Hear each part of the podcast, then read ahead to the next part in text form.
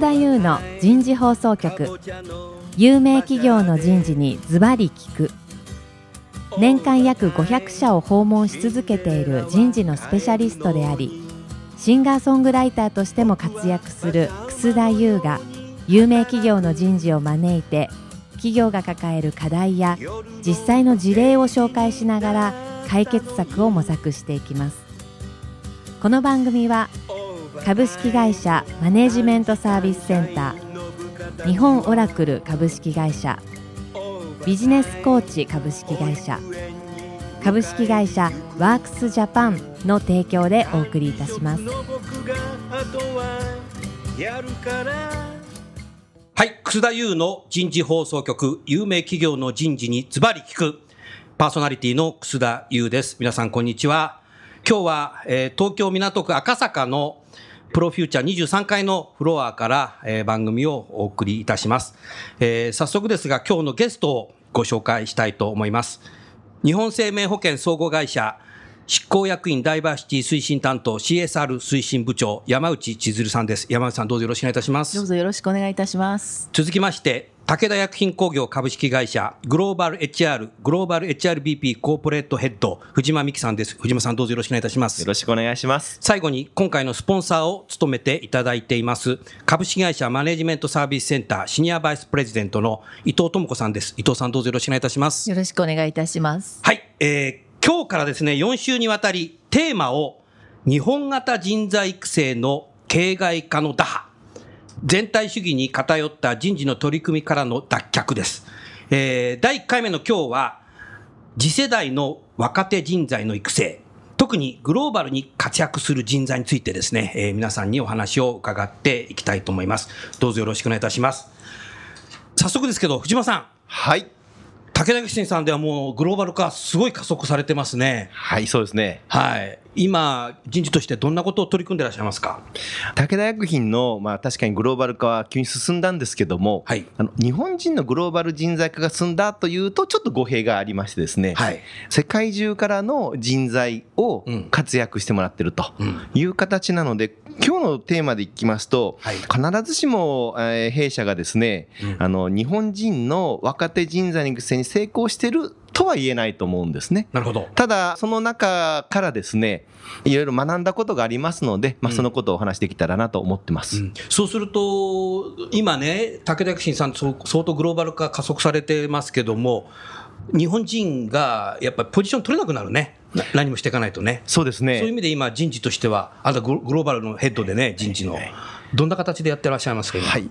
若い世代からですね、若い世代から。はい。優秀な人材を抜擢すると。これはあの、日本人に限らず、もうグローバルでうんやってます。おーただあの、日本の場合は、はい。多くの人を新卒で取って、多くの同期がいて、そうね。あの、皆さん優秀なので、はい。いつの間にか順番ができてまして、まだ早い何とか、か順番ができてる。えーまだ早いとかですねまだ早いとか。えーそういう意識がやっぱりあの上司にもありますし、うんやっぱり若い人にもどこかそういう気持ちがあるんじゃないかなと。なるほど。一方ですね、海外の人はそういうことは関係ないですから、うんそもそも新卒一括採用ってしてませんから、うん同期意識もないですので、力がある人間はどんどんどんどん。抜擢してうん育成していくと、それが日本の場合できてないので、んどうしても出遅れてますね。なるほど。なるほど。まあそういう中で人事は具体的に何か施策をされてるんですか、はい今、タレントレビューっていうのを、まあ、これ日本に限ったことではなくて、世界中で今進めてまして、はい。そうやって若い世代でも優秀な人材誰かなということをきっちりまず探す、うん。そこが第一歩かなと思います。なるほど。探す。はい流す。なるほど。まあでもね、武田さんは日本で製薬メーカーの中でトップ企業なので、優秀な人材がたくさんいらっしゃるんだろうね。えー採用してても、私、あの武田君3社目ですけど、うんやっぱりあのそれは思いますね、あの同じ製薬ずっと言いますけど、人材はちょっと違うなと、豊富。え豊富ですね、うんで、いかにそこからピックアップするかということですけども、うんあのグローバルではですね、はいアクセレーターという仕組みがありまして、はい。これはあのキャリア10年以内。うん。の10年以内。10年以内なんですね、で若手を世界中から選抜してうん。ピックアップする、なるほど。であのーエグゼクティブのメンバーで認定して。うん。で5年以内で2回移動させると。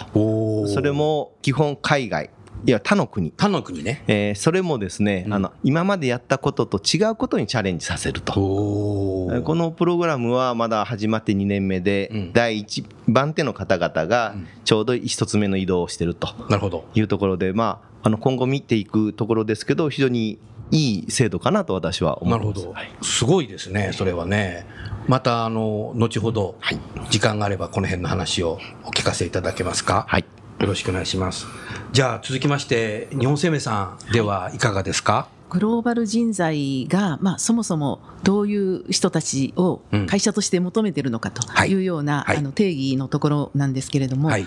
まあ、日本生命本体の、はい。まあ、戦略とかうん。意向とか、うん。まあ、そんなことを海外の現地法人の、うん。えービジネスとか、うん。そういったあの環境に照らし合わせてですね、うん。まあ、いかにその現地法人と経営を通じたこうサポートができるかというような。ことですね。うん。なるほどね。それとあとは現地法人のまあ現状とか、うん。あるいはこう要望とかですね、うん。そんなことをまあ的確にうん。あの把握して、うん。えー理解して、うん。まあ、そのことを本社に持ってこれるかというような、まあ、そういったところがうん。グローバル人材としての、うん。まあ、定義づけであり、うん。会社として欲しい、育てたい人材だということになります。なるほどね。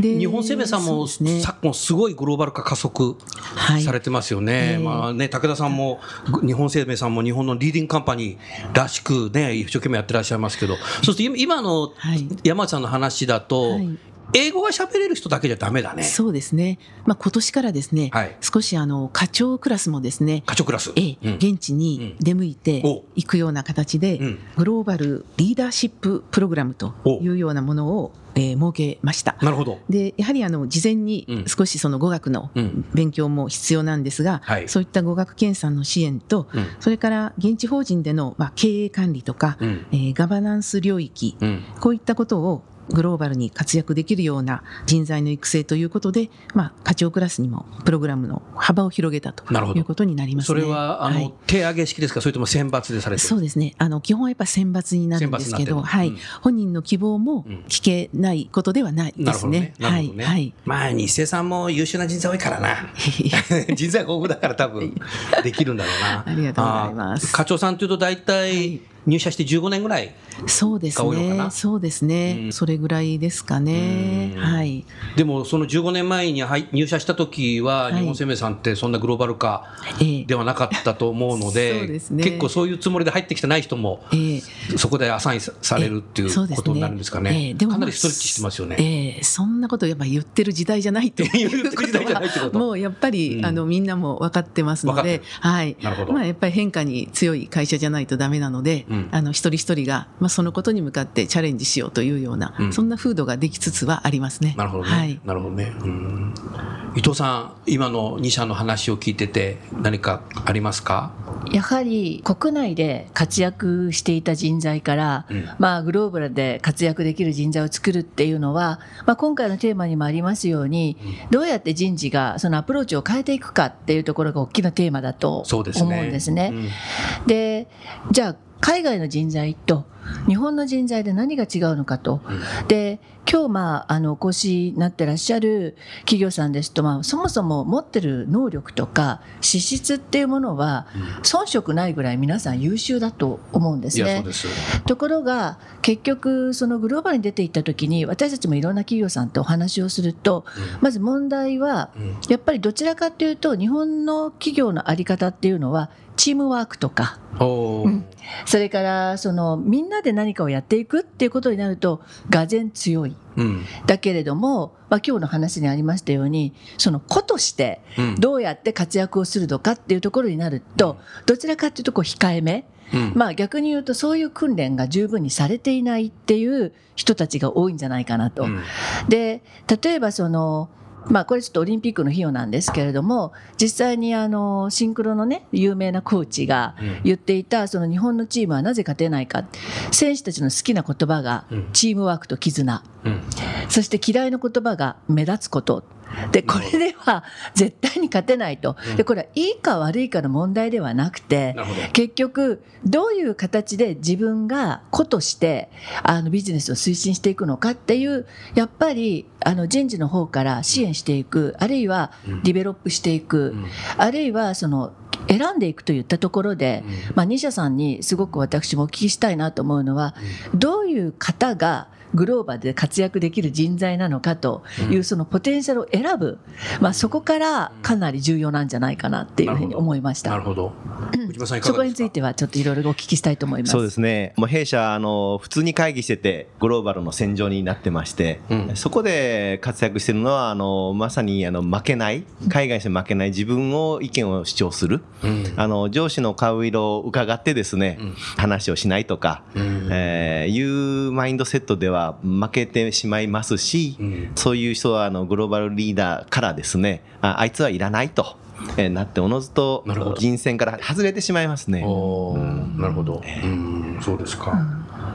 山井さんいかがですか？そうですねやっぱりあの個人としてプロフェッショナルになってるかどうかだと思うんですね。ね。はいはい。その領域でやっぱり強いっていう強みをうんいかに生かしていけるかっていうことだと思いますね。それは多分海外に限らず、あの日本においても一緒だと思うんですけど、あのそれは多分だから職務としてはい遂行する専門能力、そうですね。プロフェ。ッショナル能力もあるし、はい。もう一つはやっぱり、ねね若くても、はい。まあ、入社15年ぐらいでもある意味経営マインドを持ってるっていうのは、はい。これ重要なんじゃないかなそうですね。その辺いかがですか、えーそういう意味ではやっぱりあの周りをこう巻き込める力がまあ周りを巻き込めるあるかっていうのもあるかもしれませんね。そういう意味では。ねはい。だからそこはあまり海外もきっと日本も変わらない、そういう人材が今後必要になってくるんだろうなっていうふうには思いますけどね。ねはい。そこは山内さんあの日本生命さんでは何か工夫されているんですか？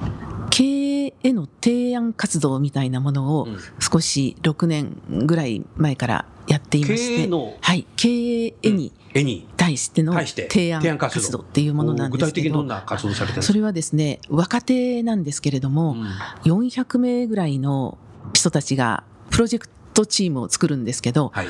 でそれに対していろいろその10人ぐらいのチームでうん。会社の課題に合わせて、うん。まあ、こういうことをやったらいいんじゃないかっていうことを提案するっていうことなんですね。でそのチームが、まあ、少し勝ち残っていくみたいな形でで勝ち残っていった先にはですね、うん。役員の前で、うん。あの提言ができるというようなものなんですね。具体的に何かそうやっはて制度ができたり商品サービスができたりすることっていうのもあるんですか？そうですね。2012年が最初の年なんですけども、はい。まあ、その時に育児相談ホットラインっていうのが育児相談ホットライン？はい、それが翌年の25年だから2013年にできたんですけど、まあ、これってやっぱりあの女性が活躍するにあたって、うん。あの両立支援系のところで、うん。母親がうん。やっぱり育児とかに困った時にですね、はい。24時間うん。電話を受け付けて、うん。専門の方々が、うん。でアドバイスをするっていうことであの母親とか、まあ、女性層へのあの新サービスなんですけども、はいご契約いただいた方には育児相談ホットラインが使えますよっていうような、まあ、そういうものができたりとか。できてる。はい、はい。そうですね、まあ、翌年には社内のインターンシップの実現ということで社内のインターンシップ？はい、あの自分はそこに行きたいんだけども例えば地方にもありますので所属が。そうですね。全国ですからね。そうですね。でそこが今例えば東京で、えーやっているその部署にうん。少し興味があるって言った時に、うん。まあ、1週間程度うん。そこに行って仕事ができるとか、そういうことを、まあ、提言してですねなるほど。まあ、翌年にそれがあって、まあ、今もそれそれがは移動発令じゃないのね。移動発令じゃないんですよ。1週間だけ、まあ、少し。人事大変だねこれ。職場混乱しないですかそれ。いやそれは大丈夫ですね。えそれ大丈夫なの？ええ大丈夫ですね。あの所属が出してもいいよというようなことで、うん。あの出してくるので、うん。まあ本人たちもその理解のもとに出てくるので、所属それは。長も優秀な部下が1週間そこでいなくなること自体不安にならないのかな？あの応援するっていうふうになってきてますね。応援今はするっていうカルチャーなんだ。その女性の活躍をやっぱ応援しようっていう。すごいですね。いや、なかなかそこまでは、いたどり着いてないですね。発想自体もそこに及んでないような気がしますね。ええ。それは本当にあのまあ後でも出てくるかもしれませんけど、うん。あの意識とかを風土を変えるのに、うん。まずはその男性のうん。育児休業から始めたりとかしたこともあってですね、うん。その風土をやっぱりこう変えていってるっていうことなので、うん。まあ単にこう手段なのでそこは。なのでそこが多分根付いていって応援するっていうふうに変わってきたんだと思います。なるほどね。はいはい。ですからやっぱり自分の考えてることだとか、行きたい場所だとかっていうのを手挙げて、ええ。できる風土作りをしてるっていうことですよね。はいそうですね。だからそれが今日の先ほどのね、伊藤さんの話になる可能性が秘めてるんじゃないかな、ね。職場のね。うん。うん。その中にあのデ development もあるといいね。はい development があったり、アセスメントがあったり、 experience があったりとかってしていくと、そういうカルチャーの会社になるね。うん、それ素晴らしいな。へえ。武田薬師さんでいかがですか？そうですね。グローバルマインドセットを作るということの、まあ、何かの取り組みという形では、まあ、ちょっとないんですけど、まあ、むしろあの弊社このグロー若手のグローバル人材育成となりますと、やっぱりまああの海外にうん。駐在させる、うん。まあ、数2年3年っていうのもあれば、まあ、3ヶ月とか6ヶ月とかいうトレーニトレーニーですね。おであのトレ飛んでるトレーニーって大体日本人だと入社して何年目ぐらいで行くんですか？いやあのそういう何年目っていうのは特に決めてないですね。あ何年目って決めてないの、ええ。もうそれ決め決めることがええ。年功的になっちゃうんだ。ええそうですね。というかあの部門ごとに今ビジネスを進めて部門ごとのニーズでいろんなことを人事もやってますので HR ビジネスパートナーも各部門ごとに張り付いてますのでうん。会社全体でやるのはあの弊社では武田エグゼクティブティーム TT という社長とその大レポートの経営幹部でやるプログラムがあるんですけどはい。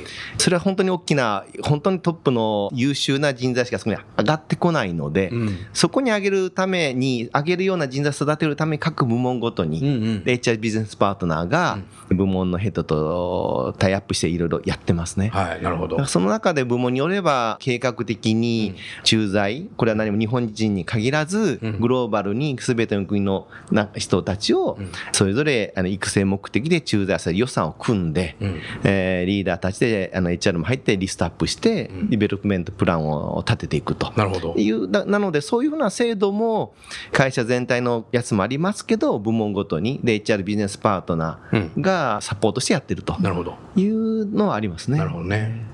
で、実際、藤間さん、それご覧になってて、え機能し始めてますか？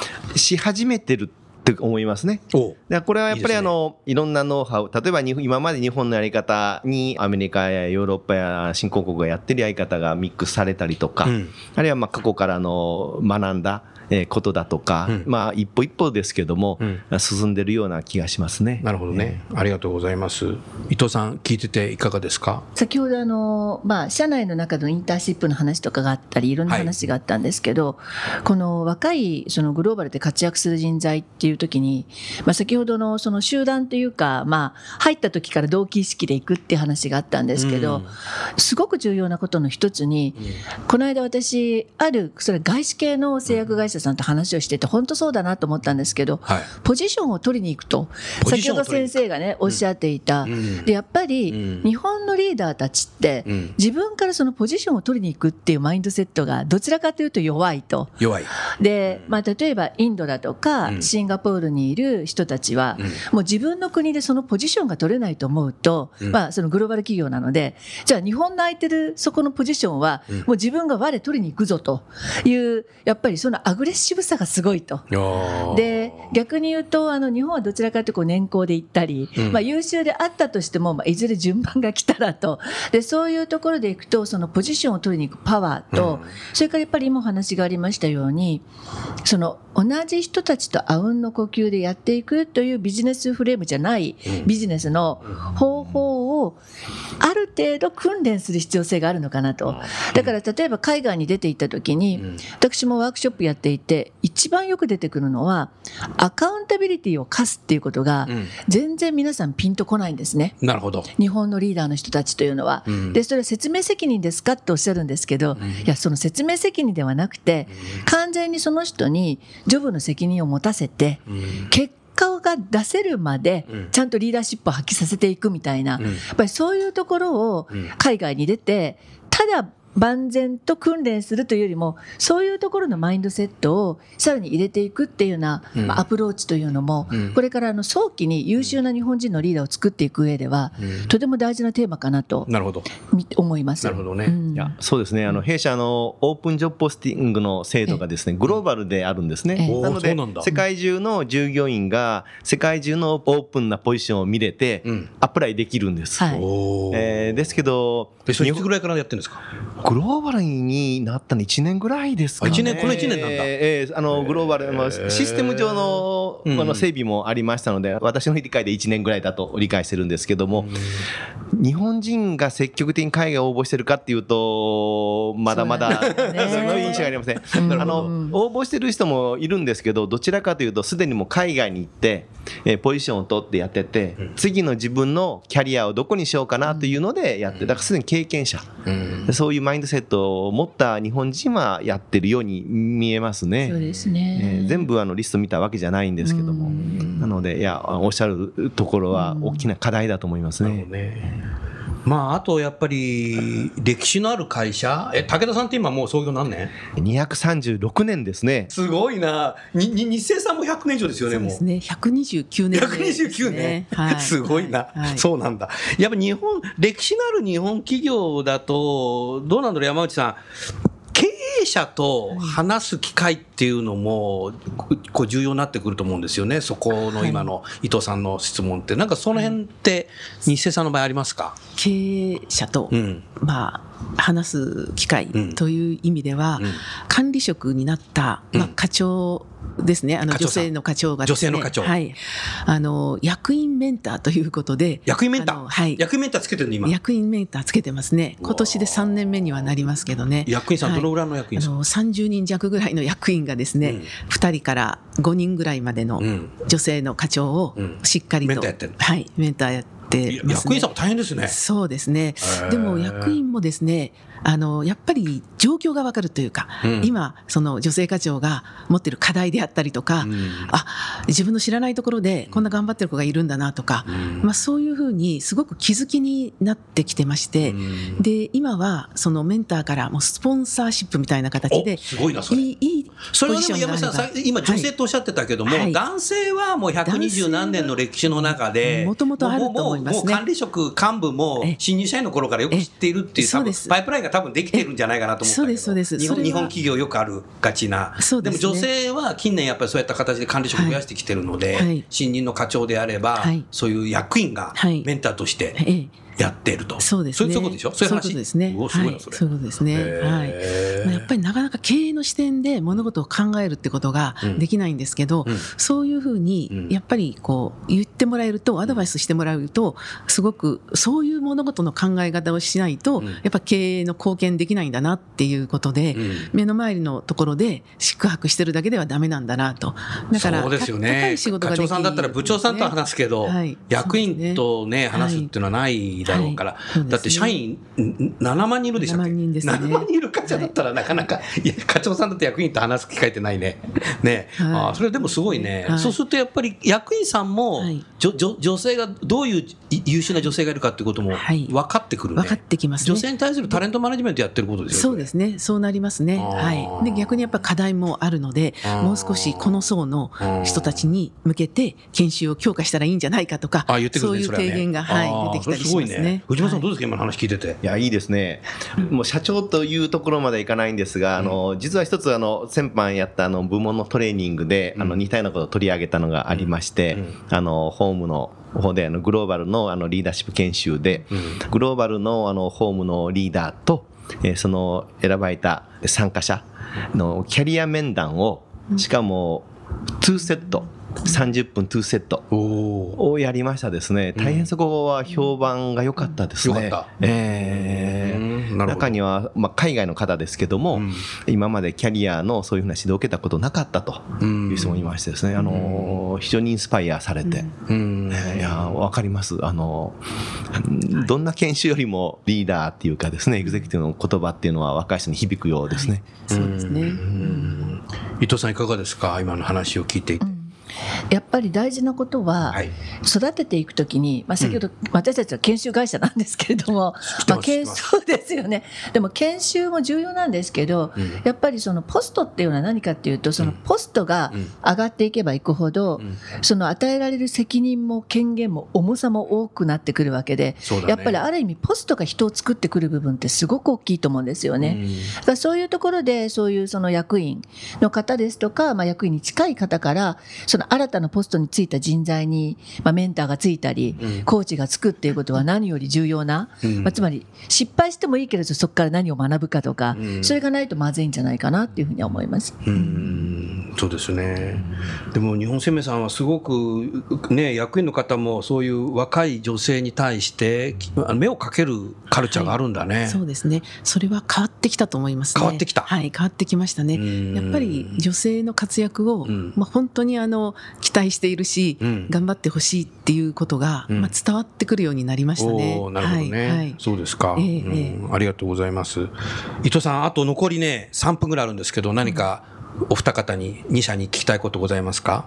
やっぱりあの今、役員がまあ人材に対して興味を持ってるっていうようなところで、うん。すごく進んでいる外資系企業っていうのは、やっぱりそのタレントレビューのうん。人材のデータベースってすごいものがあるんですね。だからそういう意味では、あの、西社さんはその辺のところのこのグローバル全体のうん。データベース、どんなふうにお持ちになっていたり、課題があるのかっていうことをお聞きしたいと思います。あのタレントレビューはですね日本ではまだ歴史浅いんですけどアメリカの会社欧米の会社あの弊社ですね。はあの前からやっててノウハウを持ってると。なるほど。でデータベースとなると実はあの急にあの買収などで会社が大きくなったものでデータベースのグローバル化っていうのが遅れててようやく今年グローバル統一したところなのであそうなんだ、えーそれぞれ持ってるデータをこれから一つにまとめていくというところですね。うん。なるほどね。二世さんでいかがですか？そうですね。グローバル人材っていうことのデータベースはまだこれからかなと思います。はい。なるほど。わかりました。さあ、じゃあですね、まだまだ話をお聞きしたいんですけども、そろそろ時間になりましたので、えー今日はこのぐらいにしたいと思います。えー来週は、リーダー職への移行期、特に管理職登用とリーダーシップ開発についてですね、お話をお伺いしたいと思います。それでは最後にゲストの方をご紹介して、えー今日は終わりたいと思います。日本生命保険総合会社の山内さん、えーそれから武田薬品工業株式会社の藤間さん、株式会社マネジメントサービスセンターの伊藤さん、どうもありがとうございました。ありがとうごあざいました。英語ができないからって今日のお話はいかがでしたか？楠田優の輝け飛び出せグローバル人材とともにエンディングといたしますこの番組は日本最大級の人事ポータルサイト HR プロのウェブサイトからもお聞きいただくことができます。HR プロでは人事領域に役立つさまざまな情報を提供しています。ご興味がある方はウェブサイトをご覧ください。この番組は企業の人材戦略人材育成のプロフェッショナルカンパニー株式会社マネジメントサービスセンター先進テクノロジーで企業の人事業務を革新する日本オラクル株式会社。人と組織の生産性を高めるビジネスコーチ株式会社。